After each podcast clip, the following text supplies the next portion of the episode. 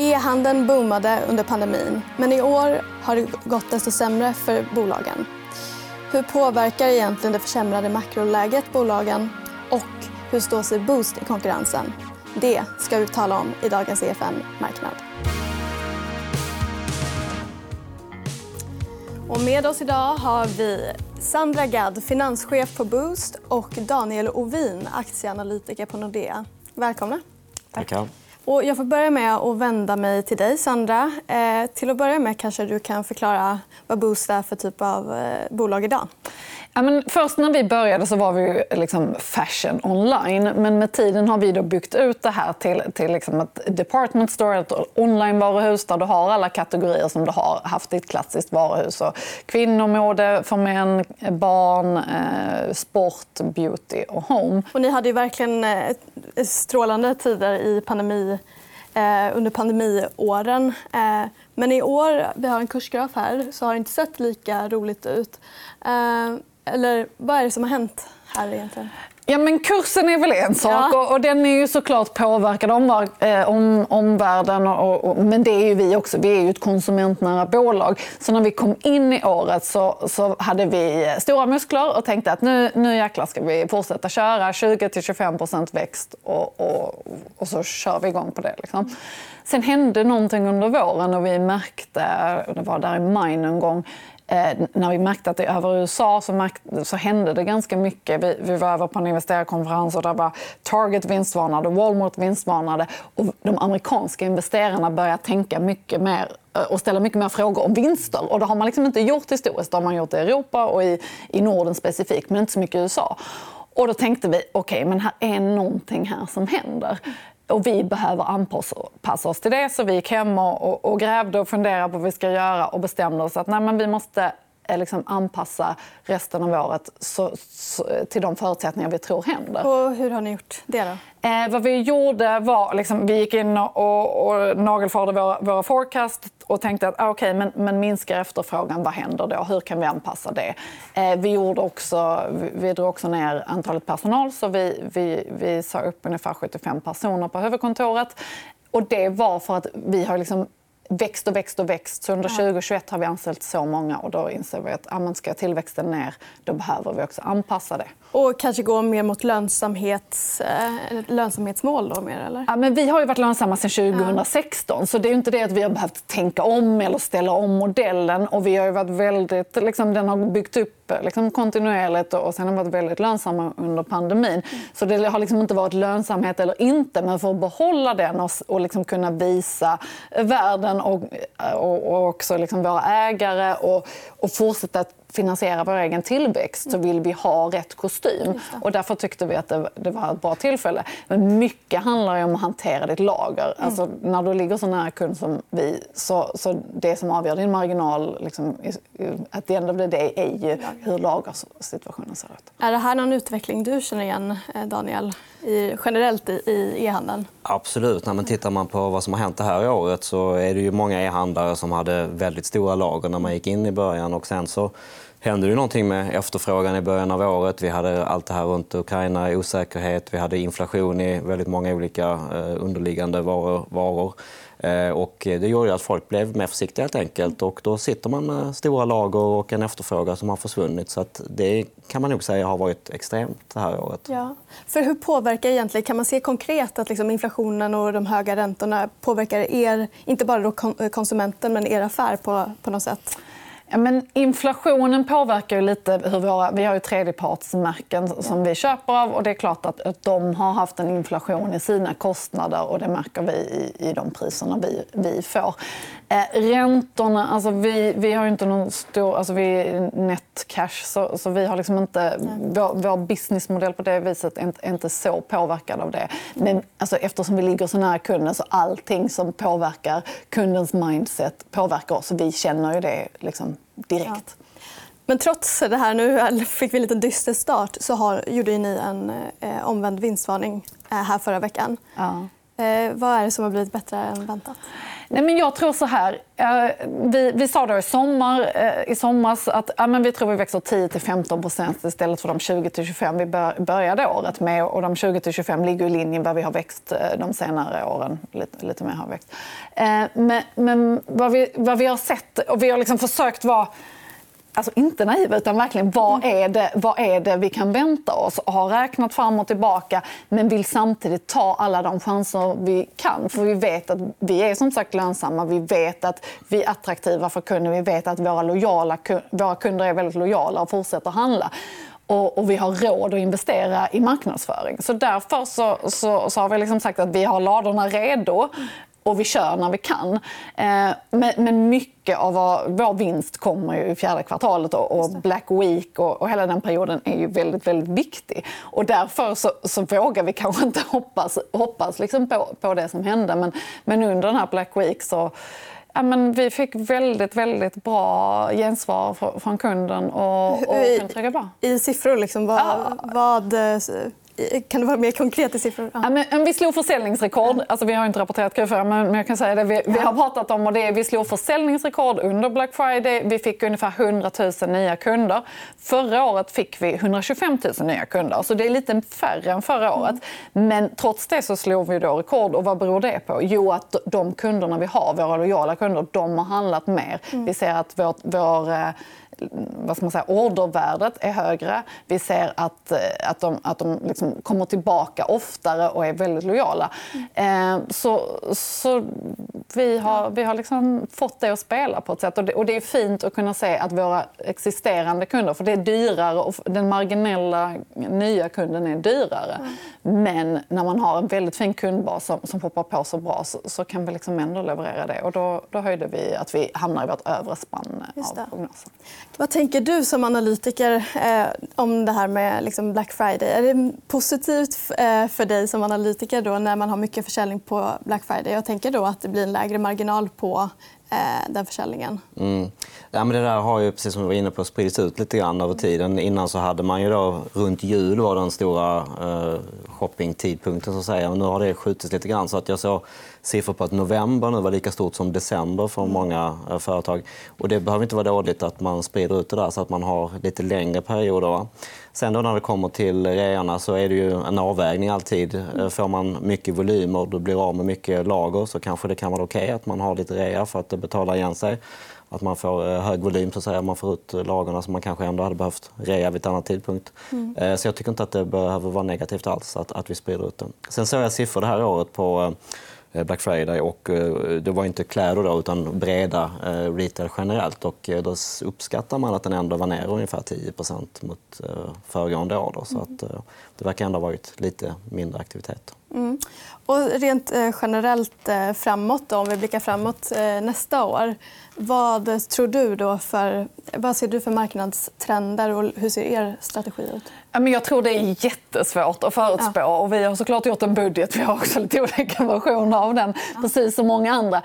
Jag tror det är viktigt att ligga väldigt, väldigt nära kunden och, och, och känna av och anpassa. Du kan liksom inte sätta en plan i början av året och, och se vad som händer. Men, men, men det kommer nog bli kämpigt. Det, det, tror vi. Å andra sidan tror jag att, att vi, och jag tror också många andra e-handelsbolag som drivs av att att liksom, när det är lite kämpigt och man kan, man kan vinna marknadsandelar och man kan visa att ja, men, men där är väldigt mycket att göra. Alltså, vi är fortfarande på en relativt låg penetration. Vi tror att marknaden kommer att växa. Vi tror att det kommer att hända... Alltså jag personligen tror att det kommer att ske en väldigt stor omvandling av handeln i stort under de närmsta kommande åren eh, när man går igenom en, en lite tuffare ekonomisk period. Mm. Det tror jag säkert. Vi kommer att prata mer nu om eh, de här marknadstrenderna. För här har vi ju en graf på marknads, eller e-handeln i Sverige och hur den har sett ut över tid. Eh, Daniel, vad säger du om den här? Vi ser ju att det har varit ett litet tapp då här i år. Ja, precis. Ja, men om man tittar på den långsiktiga trenden så har vi sett att den har varit ganska stadigt ökande fram tills vi kom till pandemin. Då. Mm. Eh, och det var inte helt onaturligt att den fick en skjuts. Mm. Eh, många som inte ville gå i butiker alls. och så vidare. Så att därmed så ser vi den här 2020 och 2021 accelerationen får man ju ändå säga eh, jämfört med tidigare. Då. Sen nu då när eh, butiker så har öppnat så är det ju naturligt att, att vissa hittar ju tillbaka till butikerna igen. Eh, sen så har jag sett siffror på att det är ungefär lika många som fortsätter att handla online men det är att man lägger en lägre andel av alla inköpen online för att butiken också helt enkelt finns som ett alternativ nu. Så jag tycker inte det är helt onaturligt att vi har sett en, en liten nedgång. Men jag tycker ändå att det är ganska tydligt på grafen att det har inte varit en negativ eh, eh event så att säga med att ha en pandemi utan eh, att penetrationen ligger ändå en bra bit över där vi var 2019 även om den har kommit ner. Ja, och Sandra, jag tänker att du också eh, tycker, håller med om den här bilden av e-handeln. Då. Ja, men nu har jag ju visst intresse ja. jag tycker det. Men, men hur jag ser på det och hur vi ser på det är att ja, men vi tror ju inte att e-handeln har blivit mindre konkurrenskraftig och vi tror liksom inte att, att det kommer gå tillbaka till fysisk retail utan det här är liksom en, en trend som kommer att fortsätta. Sen, sen är det väl ganska naturligt att det kanske då stagnerar lite och sen återgår till de här, i vår kategori har det ökat med ungefär 10% per år liksom historiskt om du tittar före pandemin. Och det, det är någonstans där vi tror det kommer liksom börja ta fart igen. Är det i något särskilt segment? För Du sa ju det, ni är som ett varuhus. Ni har... ja. Är det något särskilt segment där ni växer mer? Eh, jo, men det gör vi. Men, men, det är kanske mer beroende på oss. Alltså våra lite mindre kategorier de växer, växer starkare, vilket ju också, de har, de har lite enklare. Så, så beauty-kategorin har, har, gått väldigt fint detta året. Home också. Mm. Eh, och jag vet att liksom många home-aktörer har haft det tufft, men, men vår är väldigt liten. Och, och, och Skillnaden för oss är att det är liksom blandade varukorgar. Så att mm. Någon kund går in och kanske ska köpa ett par jeans men så lägger man med ett par barnkläder och eh, liksom en mascara eller någonting. Så de effekterna får vi och det gör att vi, vi kan ju hantera när, när, liksom olika förändringar om det är någon produktkategori som blir lite mindre åtråvärd av olika anledningar. Så, så, att, så, vi kan ju balansera det på ett ganska fint och jag sett, och det tror jag är anledningen till att vi också vi liksom kan dra och, och, hålla tillbaka beroende på hur kunden har det just då. Ja, och, och när du pratar om den här blandade varukorgen så börjar ja. jag tänka lite på Amazon som ju skulle göra sitt intåg i Sverige, eller har gjort. Eh, men det var ju också eh, väldigt hajpat och liksom det kändes som att de skulle ta över hela marknaden. Mm. Eh, vilket de ju inte verkar ha gjort. Eller hur, Daniel? Du... Eh, nej, men det stämmer. Det var ju väldigt mycket uppmärksamhet runt att de gick in. Och sen så har ju då ett en Amazon-entry på en marknad har ju sett väldigt annorlunda ut från, olika, från fall till fall. Att säga. Man har vissa gånger där man har sett en enorm påverkan. Australien till exempel, när man gick in för några år sedan så hade man ju en jättestor, bara på några år så tog man en gigantisk stor mm. andel av, av e-handeln. Eh, sen finns det andra exempel, Holland, då hade det gått mycket långsammare. Man gjorde gradvis. Och eh, när jag tittar på det som har hänt i Sverige då, så känner jag att man nog testar sig för lite grann. Man är inte riktigt säker på vad är det som funkar, vilka kategorier ska vi köra, hur aggressiv behöver man vara för att ta en andel av marknaden. Så jag tror man är lite i, man känner sig för. Va? tal om kategorier så har vi en bild på kategorier här. Eh, och då ser vi ju då hur det såg ut 2015 mm. och hur produkterna eh, sålde då. Böcker kom ganska högt upp. Mm. Ja, men man kan säga det man ser på den här eh, bilden då, det är ju att de kategorierna som är enkla att sälja online. Och då undrar man ju vad är det som är enkelt eller enklare att sälja online. Och det är ju bra om produkterna eh, kan skickas eh, ganska enkelt. Eh, kan skicka den i brevlådan är perfekt. Det kan ju en del böcker göra. Så behöver vi inte ha, eh, gå och hämta på, på postkontor eller så vidare. Stora paket som ska skickas hem. Så det är en fördel. Och sen är det också om det finns en ett hög average order value som man brukar prata om. Är det någonting som är dyrt, en, eh, en, eh, liksom, en teknisk, en elektrisk pryl som är liten men kostar mycket är ju väldigt enkelt att, att köra online. Så jag tror att anledningen till att det ser ut som det gör jag har ju lite grann att göra med hur enkelt det är att hantera just den produktgruppen online. Ja, för vi har också en annan bild på hur det faktiskt ser ut idag. Där, ja. Eh, och då ser vi ju att eh, elektroniken har eh, stigit väldigt mycket, men även lite eh, handel, mathandel, vad säger man, och ja, det mesta har ju gått upp helt enkelt. Mm. Ja. ja. men det är väl den bilden att, att alla kategorier har egentligen ökat, men det är fortfarande samma eh, tes stämmer ju här också, att, att det som är svårare, man kan väl säga det som är svårast av allt att göra är väl mat, dagligvaruhandel online. Mm. För att det är ju en basket har ju 50-55 artiklar. Vissa ska vara frysta, andra ska vara kylda och vissa är rumtempererade och så vidare. Eh, men det, samtidigt är det ju en extremt stor potentiell del av marknaden. Jag tror mathandel, vissa ja. säger att det är nästan 50% av all, all handel. Mm. Eh, så att det görs ju en hel del eh, investeringar i automation ja. och såna här grejer så att man ska klara av och hantera det. Men det är ju också kan... någonting som påverkar människors vardag. Alltså det har ju mm. väldigt positiv inverkan på ens vardag att få sin matleverans hem. Så det finns ju väldigt mycket mm. incitament till att kunder ska vilja ja, verkligen. använda det. Och Sandra, när du ser den här, är det något som du känner att Boost skulle behöva gå in i eller vilja? Mm, nej, men jag tror vi har våra huvudkategorier. Böcker och elektronik tror jag inte vi ska nej. ge oss på. Det, det hade inte, det, det hade inte varit så bra. Däremot har vi börjat i vår barnkategori nosa lite på, på leksaker. Man kan liksom bygga ut det. Sport är en del av det. Ja. Och sådär. Men, eh, men nej, jag tror verkligen matvaror, eller elektronik eller böcker är något för Boost. faktiskt. Nej. Eh, och vi ska gå vidare med en annan graf. Eh, vi slutar lite i moll, jag bara men här ser vi ju då hur det har gått för e-handlarna på börsen. Eh, bara lite avslutningsvis eh, så tänkte jag höra med dig, Daniel, om du, hur du ser på 2023 för e-handlarna. Då. Mm, mm. Nej, men absolut. Man kan säga att 2022 så har det, egentligen, det har ju varit två faktorer egentligen som har, som har påverkat e-handlarna negativt. Först så har det ju varit en allmänt att konsumenten håller hårdare i plånboken. Det har ju drabbat vanliga retailbolag också, så, att, så att de har också haft det kämpigt. Eh, och sen samtidigt har ju då e-handlare, precis som den här grafen vi tittar på, då har haft en penetration som gick upp jättemycket under pandemin. Och sen efter pandemin så har ju vissa hittat tillbaka till butikerna till viss del. Så då har haft dubbla headwinds som man säger då, inom online. Då. Eh, vilket har gjort att bolagen har gått väldigt dåligt det här året. Och, och bolag som man var van kanske växte låt oss säga 10-15% innan pandemin. Sen under pandemin växte de 40-50% Och sen nu då kommer man i scenarier där de är, ja. faller med, med 10-20. Det är ingenting man är, är van vid. Så att, eh, det är väl förklaring, den enkla förklaringen. Mm. Eh, sen är du inne på 2023. Då. Mm. Det är ju väldigt svårt att säga om, men jag ska göra ett försök.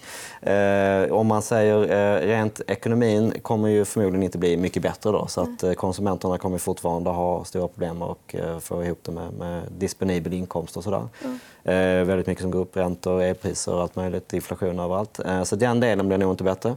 Eh, sen då när det gäller den här eh, e-handelsdelen då, så tror jag att vi kommer ju komma, börja komma till en period förra året när e-handeln då redan föll mycket. Va? Så att om man jämför med året innan så kommer det se betydligt bättre ut för e-handeln 2023. Och jag skulle tippa att e-handeln växer fortare än den eh, vanliga handeln i alla fall 2023. Vilka siffror det nu blir. Ja. Finns det någon eh, särskild eh, kategori då som du ser som kanske växer eh, ännu mer än någon annan? Ja, nej men jag, om man ska tillbaka till det här, vad händer under pandemin och hur ser det ut, eh, vad händer det här året och, och vad händer nästa? Så blir det väl lite så här jojo. Då. Man tänker, eh, ja. tar du mat, dagligvaror online så växte det ju, om jag minns rätt, 100 under vissa mm. kvartal i, i 2021. Då. Och sen nu är de ju ner mest av alla. Då. De är ner 20 eh, det här året. Så jag tror att den skulle kunna komma tillbaka enligt en enkel eh, matematik där eh, ganska mycket då under, under 2023. Så, att, så dagligvaror skulle säkert kunna Eh, har en ganska bra utveckling. Eh, om man ska lyfta fram dem. Ja, vi ska runda av snart, men jag skulle vilja skicka med ett litet tips till privatinvesterare där ute. Finns det något särskilt liksom, nyckeltal eller eh, ja, jag vet inte, någonting i e-handlarna som du kollar särskilt på när du analyserar mm. bolagen? Ja, men det, är, det är viktigt med e-handlare att det finns en, en, en, väg till lönsamhet, som man brukar säga. Mm. Att, uh, man kan att man kan se på produkten att, att finns det låg lönsamhet så är anledningen att man växer mycket och då kan det vara okej. Okay. Eh, men det måste ändå finnas en, en väg till lönsamhet, så att man ser att, att det här kan bli en lönsam kategori. Och ofta är det ju då kategorier som har en hyfsat hög bruttomarginal. Och, eh, som Ordervärde? Är, ordervärde, precis. Mm. Där har vi det. Ja, precis. Mm. Att, eh, det är klart att kläder, får du in tre stycken i ett paket så blir det ju högt ordervärde. Va? Så, att, så att det är väl eh, sån, en sån sak man skulle fundera på. Det låter bra. Eh, då får jag tacka er, eh, Sandra Gadd och Daniel Ovin. Tack för att ni kom hit. Ja, det var allt för dagens EFN-marknad. Glöm inte att följa oss på Twitter och på vårt Instagramkonto. Där heter vi EFN Aktiekoll. Nästa vecka är vi tillbaka igen. Glöm inte att titta då. Ha det bra.